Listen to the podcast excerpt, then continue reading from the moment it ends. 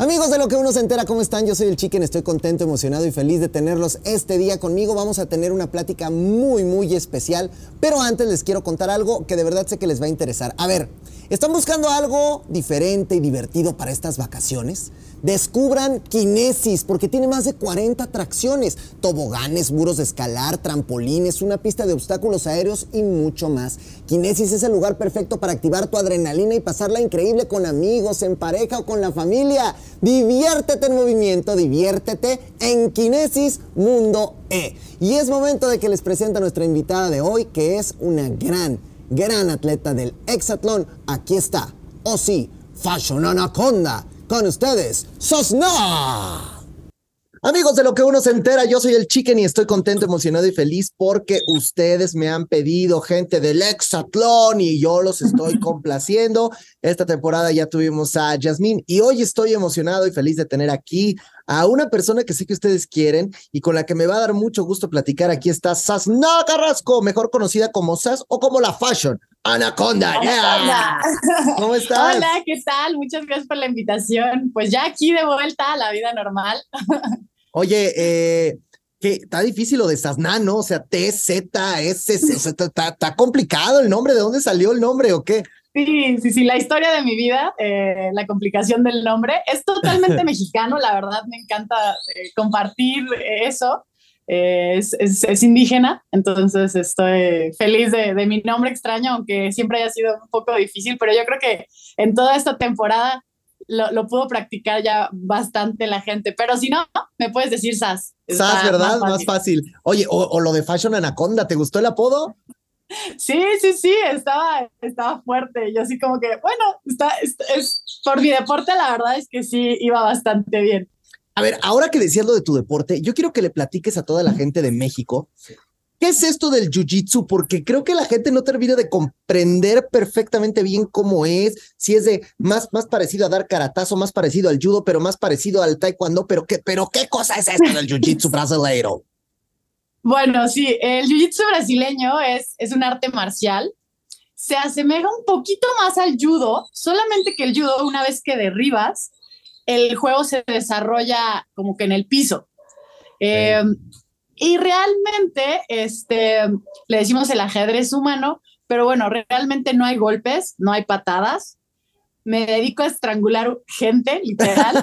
Creo que lo de Fashion Anaconda, por eso me quedó bastante sí, Sí, sí, sí, sí, sí, sí. Pero sí, eh, eh, el Jiu-Jitsu es diferente, es, es, es un juego eh, en el piso, eh, se ve un poquito cuando eh, sale el Mixed Martial Arts, en el MMA, se ve cuando hacen algunas transiciones, el famoso mataleón es, es Jiu-Jitsu, y bueno, me dedico a ahorcar gente, el jiu-jitsu. Oye, es... y, y, cómo, o sea, a ver, te pudiste haber dedicado a la gimnasia o a patinar, o, a, o sea, ¿por qué el jiu-jitsu? ¿Cómo llega a tu vida esto? Ay, ya sé, ya sé. Aparte, estudié diseño de modas, entonces. Fíjate, o sea, pues por eso, por eso Fashion Anaconda. Sí, por eso lo de fashion. Entonces, a los 22 años eh, conozco el, el jiu-jitsu brasileño ahí por, por un, un exnovio que le mando saludos. y él me introdujo a este deporte y yo así de que decía, ay, no, yo no hago eso, eso es como, eso es como para, no sé, o sea, eso no es para mí. No, pues cuál, ya llevo 10 años de mi vida practicándolo, me encantó, la verdad es, es, es guerrerón, es guerrerón, pero Ajá. está muy, muy, muy, muy padre. Oye, ¿y el exnovio siguió ahí o, o terminó desertando? No, sí, él es cinta negra ya. Ah, pero entonces es, es difícil, ¿no? Porque, porque lo, lo, pues sigues teniendo ahí más o menos que verlo.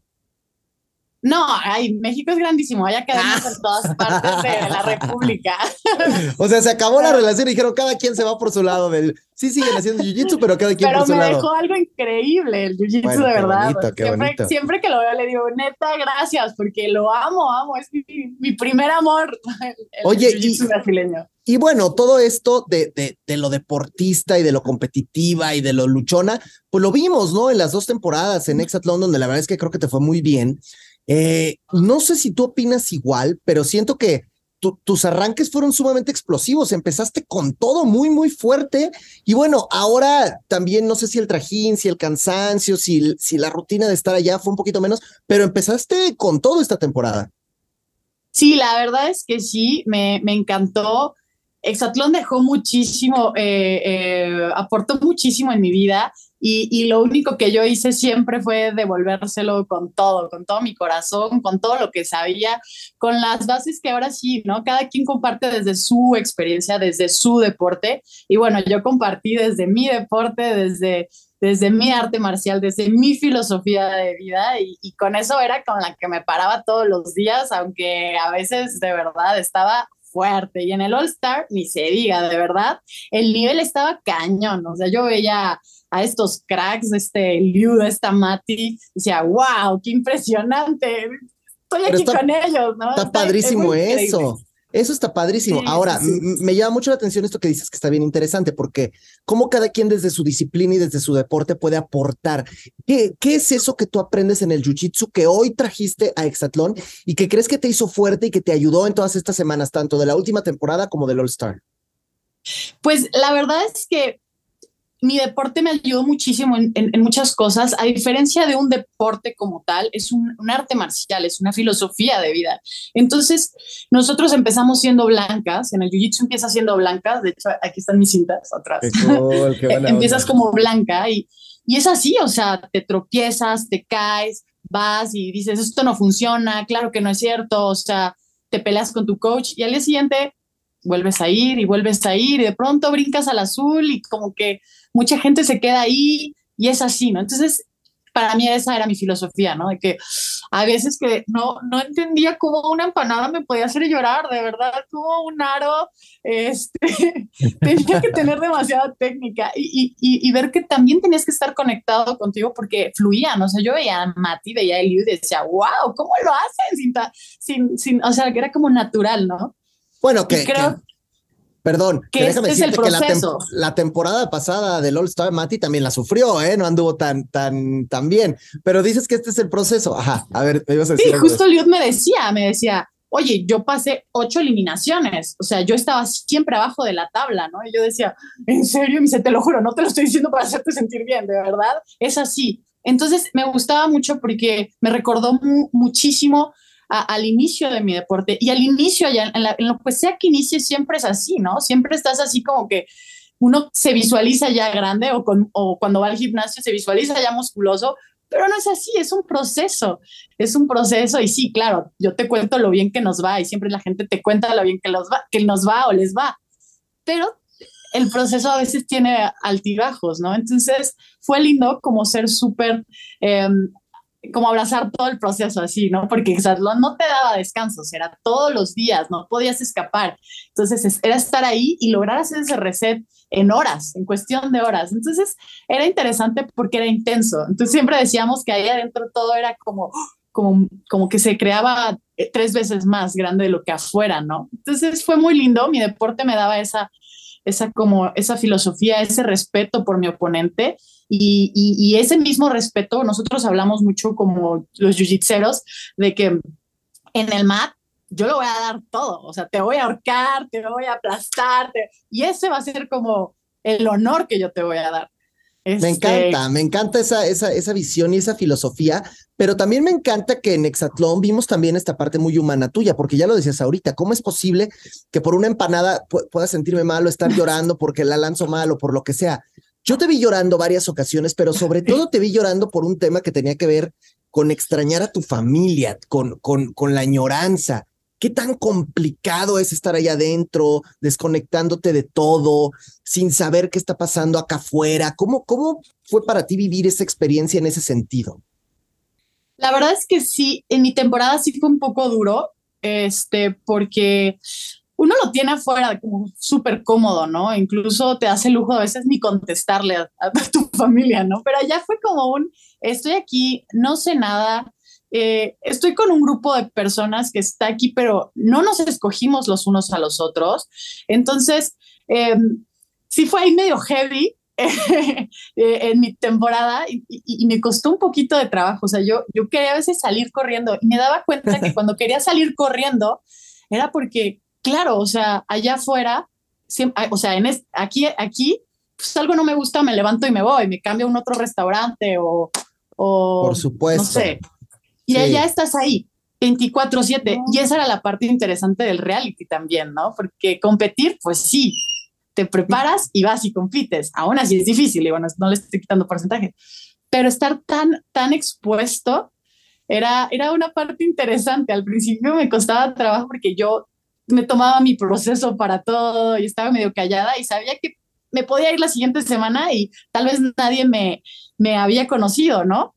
Pero creo que fue muy bonito porque siempre como que me respeté eso, ¿no? Como, bueno, o sea, sí, soy así. Sé que también soy súper parlanchina, como ahorita tal vez, pero como que, no sé, o sea, me, me, daba mi tiempo, era como amorosa con mi proceso y Exatlón me exponía a eso. Entonces, al final me abrí así de que, si voy a chillar, voy a chillar, si voy a enojarme, me voy a enojar. O sea, creo que cuando empecé a ver toda la magia de, del reality, me empecé a entregar, como que empecé a fluir con él.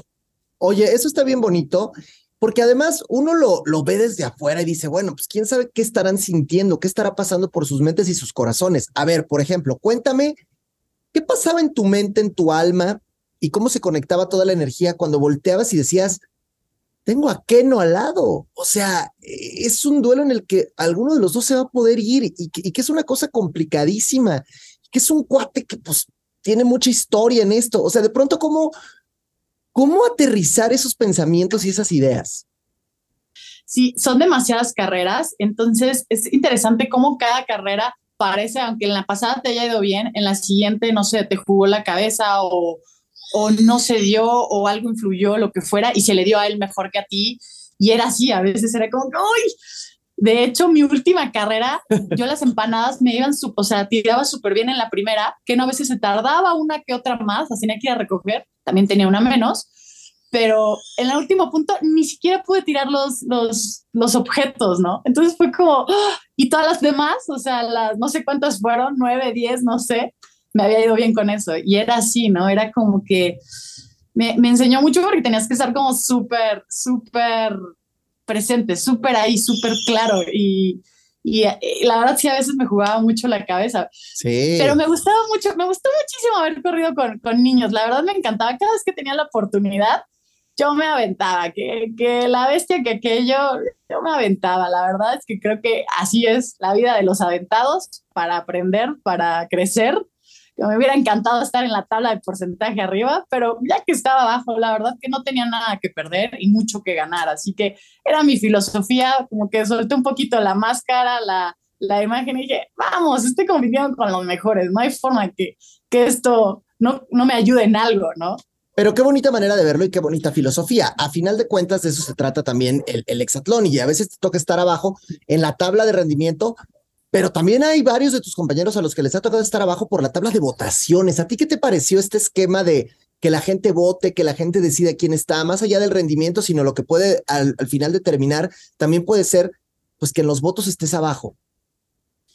A mí me encantó esa parte, eh, desde mi temporada hasta en el All Star. Creo que es padre poder incluir a la gente que está allá afuera, porque también ellos hacen, o sea, forman esto, son parte de esto, ¿no? Yo me acuerdo que cuando entré a Exatlón, mi mamá así de que, ¿en qué te ayudo? ¿Qué hago? ¿Cómo? ¿Dónde hablo? ¿Dónde marco? Y yo, no, o sea, yo no sabía cómo hacer la dinámica y le dije, no, pues la bendición, porque pues la que le tiene que echar ganas soy yo y subir mi porcentaje. Y cuando entré, o sea, entro y me entero de esta dinámica, dije, qué padre, qué padre, porque la familia de alguna forma quiere ser partícipe, quiere, quiere estar ahí, este, toda, toda la audiencia, todos los fans y así. Entonces siento que fue una parte linda de incluir a la gente. Muchos decían que no era justo, que sí era justo. Yo creo que la gente también hace esto. Ellos se dan cuenta, se dan cuenta de quién elige, se dan cuenta si estás jugando individual, se dan cuenta, o sea, no puedes engañarlos. Entonces creo que a mí me encantó la dinámica, creo que fue parte eh, importante de esta temporada y, le dio un giro distinto a, creo que a los exatlones de, otras temporadas que no había visto eh, eh, este, esta opción. Fíjate que dentro de todo lo que puede suceder allá adentro, y estoy hablando en particular de, de toda tu estancia desde la temporada anterior y esta, pues a veces hay lazos que se van haciendo, que se van marcando y que se van estableciendo. En el momento en el que tú te estás descubriendo, compartiéndote cartitas con una persona del otro lado, ¿no? Del otro equipo, y dices, ¿en qué momento ya tengo una, pero hermana de vida aquí en esta experiencia que ni siquiera está en mi color? ¿Cómo, cómo fue eso? A ver, platícame. Sí, fue curioso porque desde el día, o sea, como que se fue dando, de pronto empiezas a mover tantas cosas adentro, obviamente como que al principio pues no te quieres abrir porque no quieres, o sea, oye, no siempre me sentía bien y no siempre todos nos sentíamos bien, ¿no? Pero como que con Lili, que es seguro la que hablamos. Sí, no, pues claro, claro. empezamos así como a, a, sentir cosas y casualmente, o sea, eh, compré un libro en la Extra Store que me, que me sirvió, de hecho es El Alquimista, y y me encantó y ella me compartió algo de una conversación como de cinco minutos, porque no podemos hablar, o sea, tenemos es que, eso es lo que te iba a decir exactamente. ¿Cómo le haces para tener una amistad con alguien del otro equipo cuando en realidad no convives con esas personas? A escondidas, pues, tiene cartitas. Pero al final nos cacharon. De hecho, nos cacharon como en las cartitas ya número, o sea, mil. O sea, ya llevábamos un ratito escribiéndonos. Y este, y, y entonces empezamos a compartir de que, uy, y ella tenía unos libros, entonces nos empezamos a dar cuenta que teníamos como varias cosas en común, a compartir nuestras filosofías eh, de vida, y era muy padre porque era así que la veía y la abrazaba, pero compitiendo me la llevaban, ¿no? Entonces era muy interesante. Y, este y, y, y, justo en el All Star como que al principio todos como que mm, mucha amistad mucha amistad no y que pues sí, pero le voy a competir al 100, eso no cambia nada. Por eso te, decía, ¿no? Lo de que en el mate es a morir y afuera nos damos la mano y todo, todo es, somos amigos, pero adentro, o sea, te voy a aniquilar, no sé. Oye, y este probablemente pueda ser una amistad que ya fuera, pues ambas puedan hacer todavía más fuerte, ¿no? Sí, seguro que sí. La verdad es que que sí, definitivamente, siempre le decía, ojalá llegues a la final, pero pues ojalá gane una roja. Y siempre le decía, Lili, creo que tú debiste de haber sido roja. Lili, no, no, no, yo soy feliz azul. Que no sé qué. Siempre hacíamos estas bromas, pero pues al final como que lo dejábamos de lado. Cada quien tenía ahora sí que su ética y su lealtad a su color, a su, a su equipo, y, pero eso no interfería en la conexión que tuvimos, la verdad. Oye, a ver, te voy a preguntar hablando de conexiones, porque pues la gente lo dice, lo decía o lo dijo. Ya, sí, sí, sí, no, tú me dirás. Pero te shipearon mucho con Josué, comadre, la neta. O sea, que decían que sí, sí, que sí hubo, que sí, amorruco, que no. A ver, cuéntanoslo todo. No, no, no. Josué y yo súper, súper amigos. La verdad es que era de los pocos en los que confiaba en mi temporada. Eh, lo quería muchísimo, súper noble, tototote, la verdad le ha guerrereado muchísimo en la vida, en su deporte, en todo, y, yo sentía mucho respeto y te vas encariñando, o sea, em, sí lo, lo, quería muchísimo, nos empezamos a proteger, ¿no? Entonces, eso, pero sí, toda la gente, ¿qué, qué está pasando? ¿Qué hay? ¿Qué hay? también cuando salí todo, mi mamá, mis hermanos, todo, ¿qué, qué? Y yo, no, tranquilo, somos amigos, just friends. Just Oye, just friends, pero es el que me dio el globo que tengo acá atrás de corazón. Ah, no. Just friends, pero traigo un anillo. Ah, no, no, bueno, pues es que en ese entorno, o sea, ¿y qué? Y cuando todo el mundo te decía y te shipearon y decían que tú con él y todo, ¿qué, qué pensaste o qué sentías? Nada, como que sí me daba un poquito de pena y este, y de que no, no, no, no, no, pero pues, o sea, como yo estoy soltera y él está soltero, pues sentía como que iba a ser, o sea, normal que hablaran de eso, pero no, no, no, siempre fuimos como súper, súper amigos, no, no, no. Bueno, es que, a ver, tú te diste cuenta, por ejemplo, de Lobito y de Roberta, que andaban ahí muy acá, y, y también Vero con Manuel, o sea, todos, eso, puede pasar, eso puede pasar. Sí, sí, claro, y la verdad es que estaba abierta, pero es así, o sea, cuando hay clic, hay clic, y no, o sea al principio pues igual y sí, pero nos llevamos bien, todo, pero al final dijimos, no, nosotros ser amigos, sí o sí, somos compas, somos hermanos. Al final pasamos un montón también de tiempo juntos y, y si yo necesitaba un consejo, definitivamente iba con él, o sea, confiaba 100% en él. O sea, como que al principio lo viste y dijiste, ah, este muchacho no está de malos bigotes, pero vamos a ver qué tal. Y ya luego al final dijiste, no, mejor como amigos o qué. Sí, sí, sí, claro que, dije, ah, está, está galán mi amigo. Bien, bien, bien, bien. Pero no, no, no, no, no. Oye, parte de lo que te escuché decir allá adentro algunas veces era que que tú no te podías divertir en la competencia. Tú te tomabas todo muy en serio.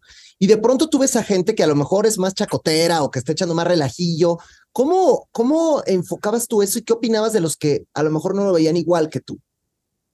La verdad es que eso me enseñó mucho Exatlón. Fue un proceso largo porque yo me acuerdo que todavía llegó Dana en mi temporada y todavía estuvo como un mes y me dijo, una vez que como que medio hablamos así de lejos, me dijo, ay, no eres tan mala onda como pareces, como que siempre estás muy, seria, muy dura. También me llegó a decir Pato así de que una vez que como que, empecé, que empecé como a hablar y a sonreír, ¿no?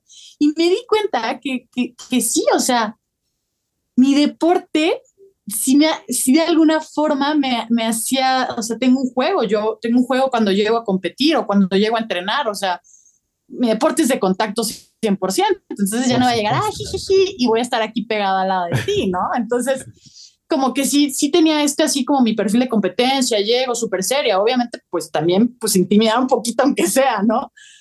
Entonces sí fue como duro porque llegó un momento en donde me costaba trabajo relajarme y competir. Eso me ayudó muchísimo, como empezar a fluir en esa parte, a soltar estas como máscaras que ni siquiera sabía que tenía, o sea, eran automático, así era mi forma de competir. Entonces, fue padre, me, me gusta fluir, eso aprendí. Creo que, que independientemente me gusta también tomarme las, las cosas en serio, creo que, que no es como aventar empanadas, no es como enchilame esta y la otra, o sea. Sí, sí, claro, claro. Sí, tenía para mí, que soy súper disciplinada, pues sí, sí me hizo muchos, en el All Star, muchos cambios de, de, cómo hacer las cosas, tomártelo en serio también, ¿no? Entonces, fue, fue, hay un proceso interesante, o sea, la verdad es que sí entré con una filosofía, sí me relajé y aprendí como también a disfrutar el proceso, porque no puedes estar todo el tiempo así, así, así. Tienes que disfrutar. Y yo lo veía en mis compañeros y decía, se nota cuando lo están disfrutando, o sea, hasta fluyes diferente. Pero fíjate, por ejemplo, decía, decía Rugby Girl, ¿no? Eh, que en algún momento ella sentía que, por ejemplo, Andrés era muy burlón y era un tipo muy socarrón y que eso no, a ella no le gustaba. O sea, a ti todo eso, ya ves que mi coque también luego es burloncillo. O sea, toda esta gente que son así, ¿a, ti te molesta este, este tipo de, de actitudes? Sí, yo también me, me hacía ahí sacar canas verdes el Andrés. Yo creo que a todos. Tiene ese, ese encanto de sacar canas verdes el Andrés. Y este, y para mí sí era como a veces una falta de respeto, como cómo se dirigía o cómo tenía acciones, como, no sé, aventar el balón o cositas así que digo, oye, o sea, tú haces eso en, en un torneo de Jiu-Jitsu y estás descalificadísimo, o sea, entonces, como muchas cosas por respeto a todos, por respeto a sus, competidores. Algunos tenían dinámicas también, por ejemplo, Eliud y David se llevaban bien y una vez le pateó eh, David la pelota Eliud y yo así de que, ¡Oh! ¿cómo hizo eso? ¿No? Y, y, David de que bien relajado y que así nos llevamos y te doy permiso en la siguiente que me lo hagas una vez y así, ¿no? Entonces como que decía, bueno, hay un poco de todos, pero sí creo que debe de haber una ética deportiva en mi opinión, donde, pues, oye, o sea, se merece el mismo respeto que tú, ¿no? Y, no importa en qué parte del porcentaje, se la está partiendo aquí con todos, de o no de su punto, y merece un respeto, porque pues todos estamos en el mismo barco de alguna forma. Claro. Oye, y, en ese sentido, ya acá entre nos de cuates, ¿quién más te, o sea, como que no te gustaba su actitud al momento de, de competir, o incluso su actitud en la casa, puede ser alguien de tu mismo equipo? Mm, mm, mm, Mi equipo de All Star, el mejor equipo de la historia, la perfecto, Perfecto, Eso hay que dejarlo así de que, así importante, ¿verdad? Porque mi temporada no, no me llevaba muy bien con mis compañeros, digo, ahí medio se ¿Pero qué pasó? A ver, ¿qué, ¿qué pasó ahí? ¿Por qué, por qué, por qué pasaba esto? pues no sé, no haces clic y no haces clic. Yo creo que así es las cosas no, no predicábamos algunas mismas eh, filosofías o acciones o actitudes y, y, bueno, yo como que sí soy, en eso sí soy como muy derecha y era como que, pues está bien, pero pues no, o sea, yo no estoy jugando individual, yo creo en trabajo en equipo, yo creo que podemos hacer esto mejor y siempre, siempre manejé con esa bandera, manejé con esa bandera, al final sentí que pues nos costó, o sea, logramos cosas, pero no siempre lográbamos estar unificados. Pero la verdad, sí, el All-Star para mí fue como ese upgrade, así de que, ¡oh! Sí, esto existe. Y además estás hablando de gente. Trabajando.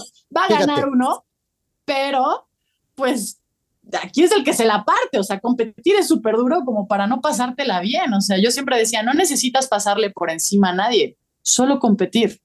Competir y ahí con te diste cuenta de lo que es enfrentarte, o más bien compartir con gente que son campeones, que son máximos ganadores, que son gente que tiene una historia en este deporte. Qué, qué interesante que tú te hayas identificado mucho más con todos estos ultra campeones y ultra ganadores del hexatlón que con los que a lo mejor estaban llegando por primera vez y traían otro rollo, ¿no?